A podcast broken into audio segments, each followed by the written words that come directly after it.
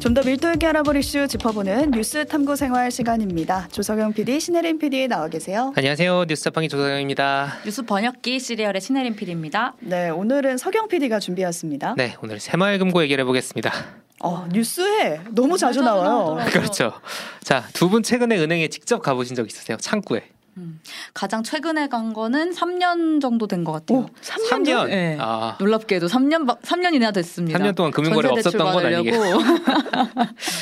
저 같은 경우에는 없어야지. 이제 네. 이사 앞두고 네. 저금통 뜯어다가 동전바꾸로 아. 한번 갔었는데. 아, 이사 뭐 전세대출 이런 게 아니라 저금통이요? 집 구석구석에서 나온 동전들을 모아다가 이런 사람들이랑 방송을 하고 있습니다. 자, 지금 제가 오늘 조선비즈에서 보도한 사진을 하나 보여드리고 있습니다. 남양주의 한 새마을금고인데요. 창구가 사람들로 꽉 차 있고 바글바글하네요. 바글바글하죠. 대기하고 있는 사람도 엄청 많습니다. 오. 되게 많은 사람들이 새마을금고에서 이제 돈을 인출하거나 아니면 그 해지하는 게, 계좌를 해지한 상황인데요. 이 지점만 그런 게 아니라 지금 실제로 다른 새마을금고에서 많은 일들이 벌어지고 있습니다. 음. 기사들이 엄청 많이 나오고 있어요. 뭐 걱정 마세요 외쳐도 새마을금고 불안해 우르르, 음. 새마을금고 황당 뱅크런, 깜깜이 정보가 자초했다, 음. 새마을금고 위기설의 칠 조 뱅크런. 오. 자, 이런 식으로 그 여러 기사가 나오는데 뱅크런이라는 단어가 눈에 띕니다. 자, 뉴스 번역기 신혜림 피디가 뱅크런이 뭔지 좀 설명해 아, 주시면. 네. 은행으로 달려간다. 은행, 은행이 돈을 직역이네요? 돌려주지 네. 못하는 거 아니냐 하는 불안감 때문에 고객들이 은행, 은행으로 진짜 달려가서 그렇죠. 대규모로 예금을 인출해버리는 그런 사태를 뜻하죠. 그렇죠. 자동차를 타고 달려오실 수도 네. 있고요. 그러니까 새마을금고에 내가 예금을 넣어놨는데 혹시라도 못 돌려받는 거 아니야? 이런 불안이 있다는 거예요. 그렇죠. 저도 이 뉴스 관련해서 인터뷰를 봤더니 그분이 아 뉴스에 요즘 너무 새마을금고가 많이 나와서 음. 자기가 잠을 음. 못 잤다는 거예요. 밤새. 음. 그래서 눈 뜨자마자 왔다고 하더라고요. 특히 지역에서 또 많이 사용하시거든요. 그렇죠. 저도 지역 출신이라 어머니가 가장 자주 이용하는 은행이 음. 새마을금고예요. 아, 농협이랑 둘이. 그래서 기사 보고 되게 아, 불안해지던데요. 어머니한테 전화하셨어요? 아, 아니요. 전화는 아직은 안 했는데 이 얘기 들어보고 한번 전화를 할지 네. 판단하겠습니다. 자, 불안함이 있습니다. 음. 그러니까 왜 불안해졌지라고 했을 때 쉽게 말해 은행 망하는 거 아니냐라는 음. 생각이 드는 건데 은행이 돈을 번다는 건 사실 대출 이자를 이자 받는 장사죠. 거죠. 그렇죠. 네. 근데 대출 받은 사람들이 이자든 원금이든 못 갚으면 이제 그때 어휴, 위험해지는 거잖아요. 해도? 그래서 은행은 건강성, 건전성을 보려면 연체율이라는 걸 봅니다. 음. 근데 새마을금고 같은 경우에는 이 연체율이 심상치 음. 않다는 거잖아요. 그렇죠. 자, 실제 어느 정도 되느냐 좀 보면은 금융기관들 리그가 있어요. 일 부 리그, 이 부 리그, 삼 부 리그. 아, 그렇죠, 그렇죠. 자, 흔히 우리가 일 금융권이라고 하는 은행은 영 점 삼삼 퍼센트입니다. 연체율이. 음, 그렇죠. 음. 이천이십삼 년 삼월 말 기준이고요. 자, 그리고 저축은행 이 금융권이라고 하죠. 여기는 오 점 영칠 퍼센트인데 원래 높아요, 여기는. 음. 음. 원래 일에서 안 되면은 일로 그렇죠. 가는 거죠. 일로 가니까요. 맞아요. 자, 그다음에 상호금융이라고 되어 있는 게 있습니다. 이게 새마을금고가 속한 리그입니다. 쉽게 말해서 음. 협동조합. 그러니까 농협이나 수협 같은 곳들 음. 여기 연체율은 이 점 사이 퍼센트입니다. 음. 그러니까 요게 이제 새마을금고 속한 리그에서는 이 점 사이 퍼센트 정도가 평균이다라는 음. 거죠. 자, 그럼 새마을금고는 어떠냐? 지난달 연체율이 최고 육 점 사 퍼센트였습니다. 육 점 사요? 그렇죠. 저축은행이 오 점 영칠이라고 했는데. 그렇죠. 그리고 음. 상호금융들은 다 이 점대라잖아요. 네. 근데 새마을금고가 지난달 연체율, 그러니까 삼월에는 이거보다는 조금 낮았지만 지난달 연체율이 최고 육 점 사 퍼센트. 오. 자, 제가 이거 지금 유튜브와 레인보로 보여드리는 게 일 분기, 그러니까 삼월 말까지라서 여기서는 육이 안 되는데 빨간색 그래프 새마을금고고 나머지 파란색 그래프는 다른 상호금융입니다. 오, 확 그러니까 올라갔네요. 같은 리그에 있는 농협, 수협 이런 데에 비해서는 훨씬 더 가파르게 새마을금고의 연체율이 높다. 오. 그런 상황입니다. 그래서 연체 금액이 되게 많다는 뉴스도 나오고, 어 이거 문제 있는 거 아니야라는 얘기가 나오니까 이제 불안해들 하시는 거죠. 그렇죠. 그러다 보니까 지금 행정안전부에서 전국에 있는 새마을금고 천이백구십사 곳 중에 특별히 문제가 있어 보인다라는 음. 백 곳에 대해서는 특별 점검을 하겠다. 라고까지 한 음. 상황입니다. 지금 아무것도님이 헛 얼마 전에 새마을금고 연금 십 년짜리로 새로 음. 들었는데 하면서 이렇게 놀라는 거예요. 그렇죠. 사람들이. 놀라죠. 네. 자, 결론부터 말씀드리면 네. 걱정하실 필요는 없습니다. 아, 그래요?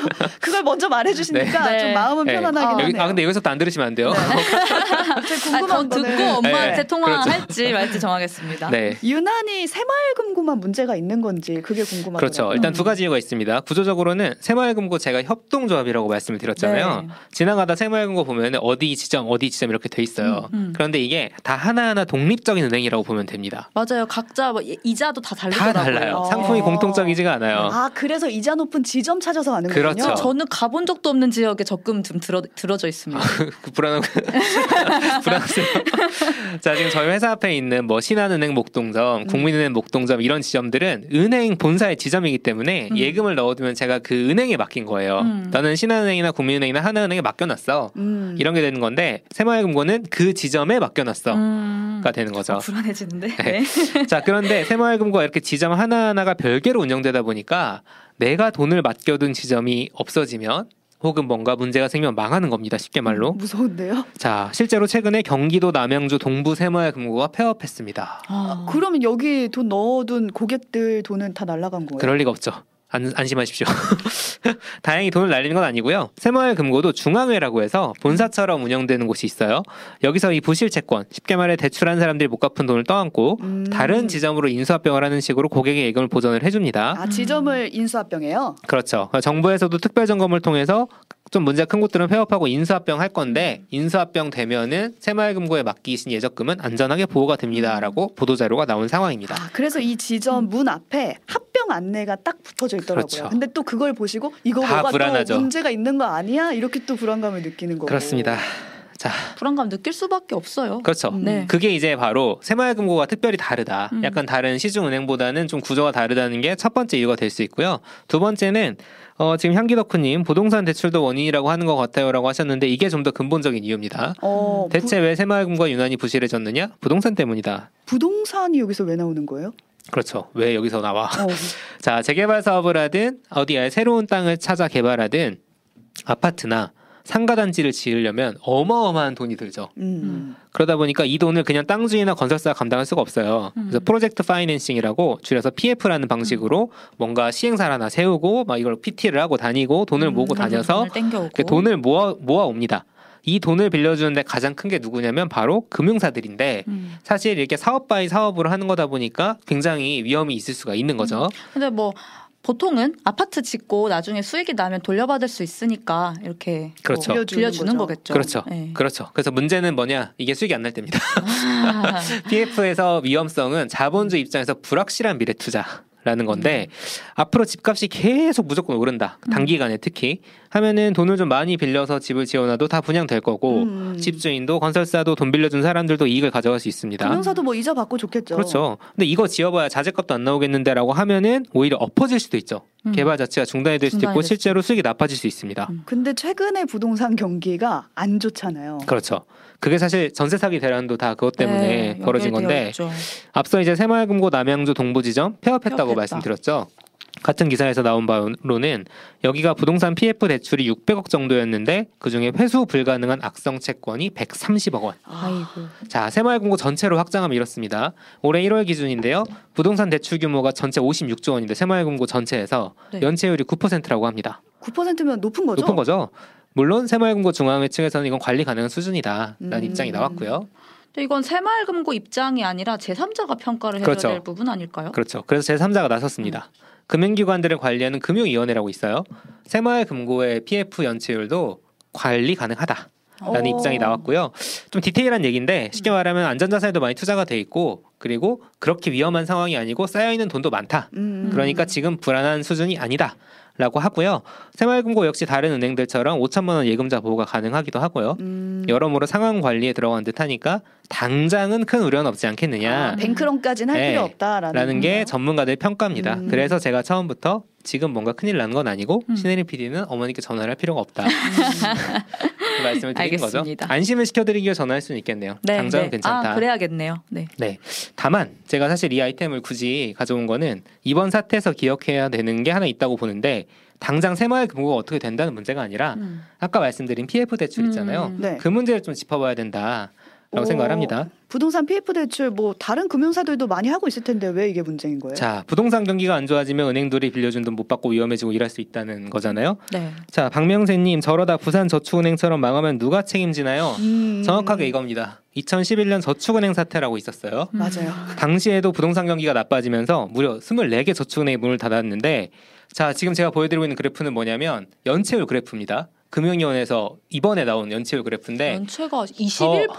저, 저 맞이 저 지금 유난히 튀고 있는 저 유튜브와 레인보로 그래프 보여드리고 있는데 이제 라디오 네. 들으시는 분들을 설명을 해드리면 유난하게 튀는 저 그래프 꼭지점이 있어요. 네. 그게 지금 저축은행 연체율 제가 아까 오 점 영사 퍼센트라고 그랬잖아요.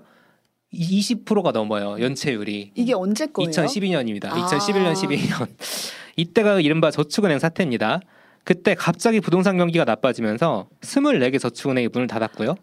피해자가 십만 명. 아유. 여기 구조조정하는데 들어간 공적 자금이 이십칠 조 원입니다. 세금 이십칠 조 원 들어갔다는 얘기죠. 그런데 음. 그중에 팔 조 오천억이 아직도 미회수. 그러니까 이때 저도 뭐 어려서 잘은 기억이 안 나지만 은행이 망할 수도 있구나라는 걸 깨달은 시점이기도 음. 하거든요. 그렇죠. 근데 저, 이때 기억에 떠올려서 다들 불안한 거일 수도 있겠네요. 그게 기사에 계속 나와요. 부산저축은행 사태를 기억하시는 음. 분들이 있고 일금융권이 아니다 보니까 아무래도 둘 다 지금 달, 어, 뱅, 달려가고 있는 분들도 그 기억 때문에 음. 지금 달려가고 있는 거 아닐까라는 연세가 좀 있으신 있어요. 분들이 또 사진에 많이 있더라고요. 음. 그 기억이 다들 있고요. 제가 사실 그때 학생이라 먹고 사느라 바빠가지고 저는 사실 피해가 없었지만 음. 제 주변에 피해자가 꽤 있었습니다. 음. 왜냐하면 전 국민에서 십만 명인데 사실 네, 그렇죠? 그렇죠. 아무튼 부동산 경기가 올라갈 것이라는 전망 때문에 되게 무리하게 빚을 내서 투자를 하고 그렇죠. 그러다가 망하고 음. 그러다 공적 자금을 투입한 거잖아요. 세금 투입한, 투입한 거죠. 거죠. 그렇죠. 음. 부동산이 오르락 내리락 할 수밖에 없습니다. 사실 무조건 올라가진 않아요. 아, 계속 몇십 년 단위로 보면 올라가겠지만 그건 이제 물가 오르는 거랑 똑같은 거고 언제 오르고 언제 내릴지가 그렇죠. 참 몇, 불명확하죠. 근데 네. 우리가 빚을 내고 갚는 건 굉장히 빠른 시간 안에 주기가 돌아오는 맞아요. 거죠. 그러니까 일단 돈 빌려 사고 보자라는 거는 생각보다 무책임한 판단일 수 있다. 음, 그런 들으면, 생각이 드는 거죠. 들으면 들을수록 이거 전세 사기 생각이 안 날 수가 없네요. 음, 바로 네. 그렇습니다. 제가 갭 투자를 얘기를 오늘 좀 하고 싶어가지고 이 아이템을 가져온 건데 음. 갭 투자나 깡통 전세는 사실 임대인의 무책임한 판단이에요. 이 과정에서 발생한 손해는 근데 누가 떠안냐? 전세 사기 피해자가 그렇죠, 떠안는 거죠. 세입자가. 그리고 세금. 그렇죠. 음. 그 정의로운가? 일단 이런 부실이 발생을 할 경우에도 사실 은행은 손해를 보지 않아요. 어, 은행에서 빌려간 돈을 안 갚는 건데 은행 산업 자체는 손해가 없어요? 그렇죠. 방금 말씀하신 것처럼 특정 은행은 손해를 볼 수도 있어요. 뭐 예를 들어 새마을금고 단지 뭐, 네, 그렇죠. 완전단지 네. 그럴 수는 있는데 이번에도 새마을금고에서 지금 돈을 인출해서 사람들이 어디에 넣겠어요? 다른 은행에 넣어요. 음. 상호금융으로 많이 갔다는 거예요. 농협이나 수협 같은 이번에도 같은 리그로, 같은 리그로 많이 가는 거죠. 음. 그러, 그리고 사실 지금 어제 저희가 온유원에서 전해드린 것처럼 전세 사기나 역전세 관련해서 임대인들의 대출 지원해준다고 하잖아요. 네. 아 물론 전 필요하다고 봅니다. 큰일 나니까 잘못하면. 은행은 세입자도 고객이고 임대인도 고객입니다. 음. 대출해줄 수 있어요. 그러니까 은행은 원래 그렇게 돈을 벌으려고 돼 있는 산업이니까 그게 음. 문제라는 건 아닌데 이게 무리하게 피에프를 일으킨 사람들이나 갭투자 임대인들은 음. 자기들의 판단에 따른 책임을 충분히 지고 있는가. 음. 그래서 오늘 한겨레 기사에 뭐가 있었냐면 역전세난 대책이 하나로 오늘이 아니네요. 며칠 전에 나온 기사인데 임대인 대출 규제 완화를 두고 이거 사실상 갭투기한 임대인들을 위한 거 아니냐라는 음. 지적이 나온다는 비판이 담겨 있습니다. 음. 실제 우리는 그런 것들 생각을 해봐야 되는 거죠. 이렇게 이제 무리하게 투자를 한 사람들에 대해서 과연 책임을 충분히 지우고 있는가. 저는 그 부분을 좀 정치인들이 고민을 해야 되지 않을까라는 생각을 새마을금고 뉴스를 보면서 여기까지 왔네요. 새마을금고 얘기는 안 하고. 음.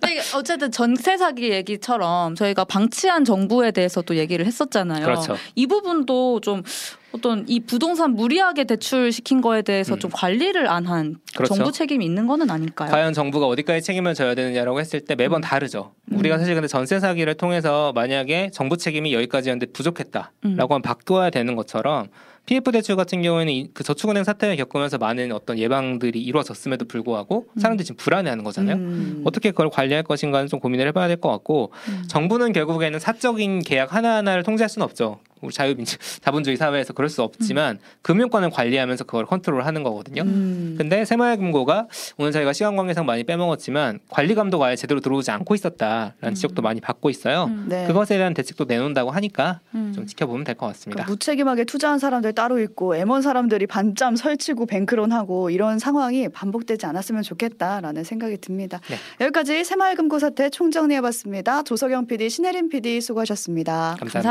감사합니다.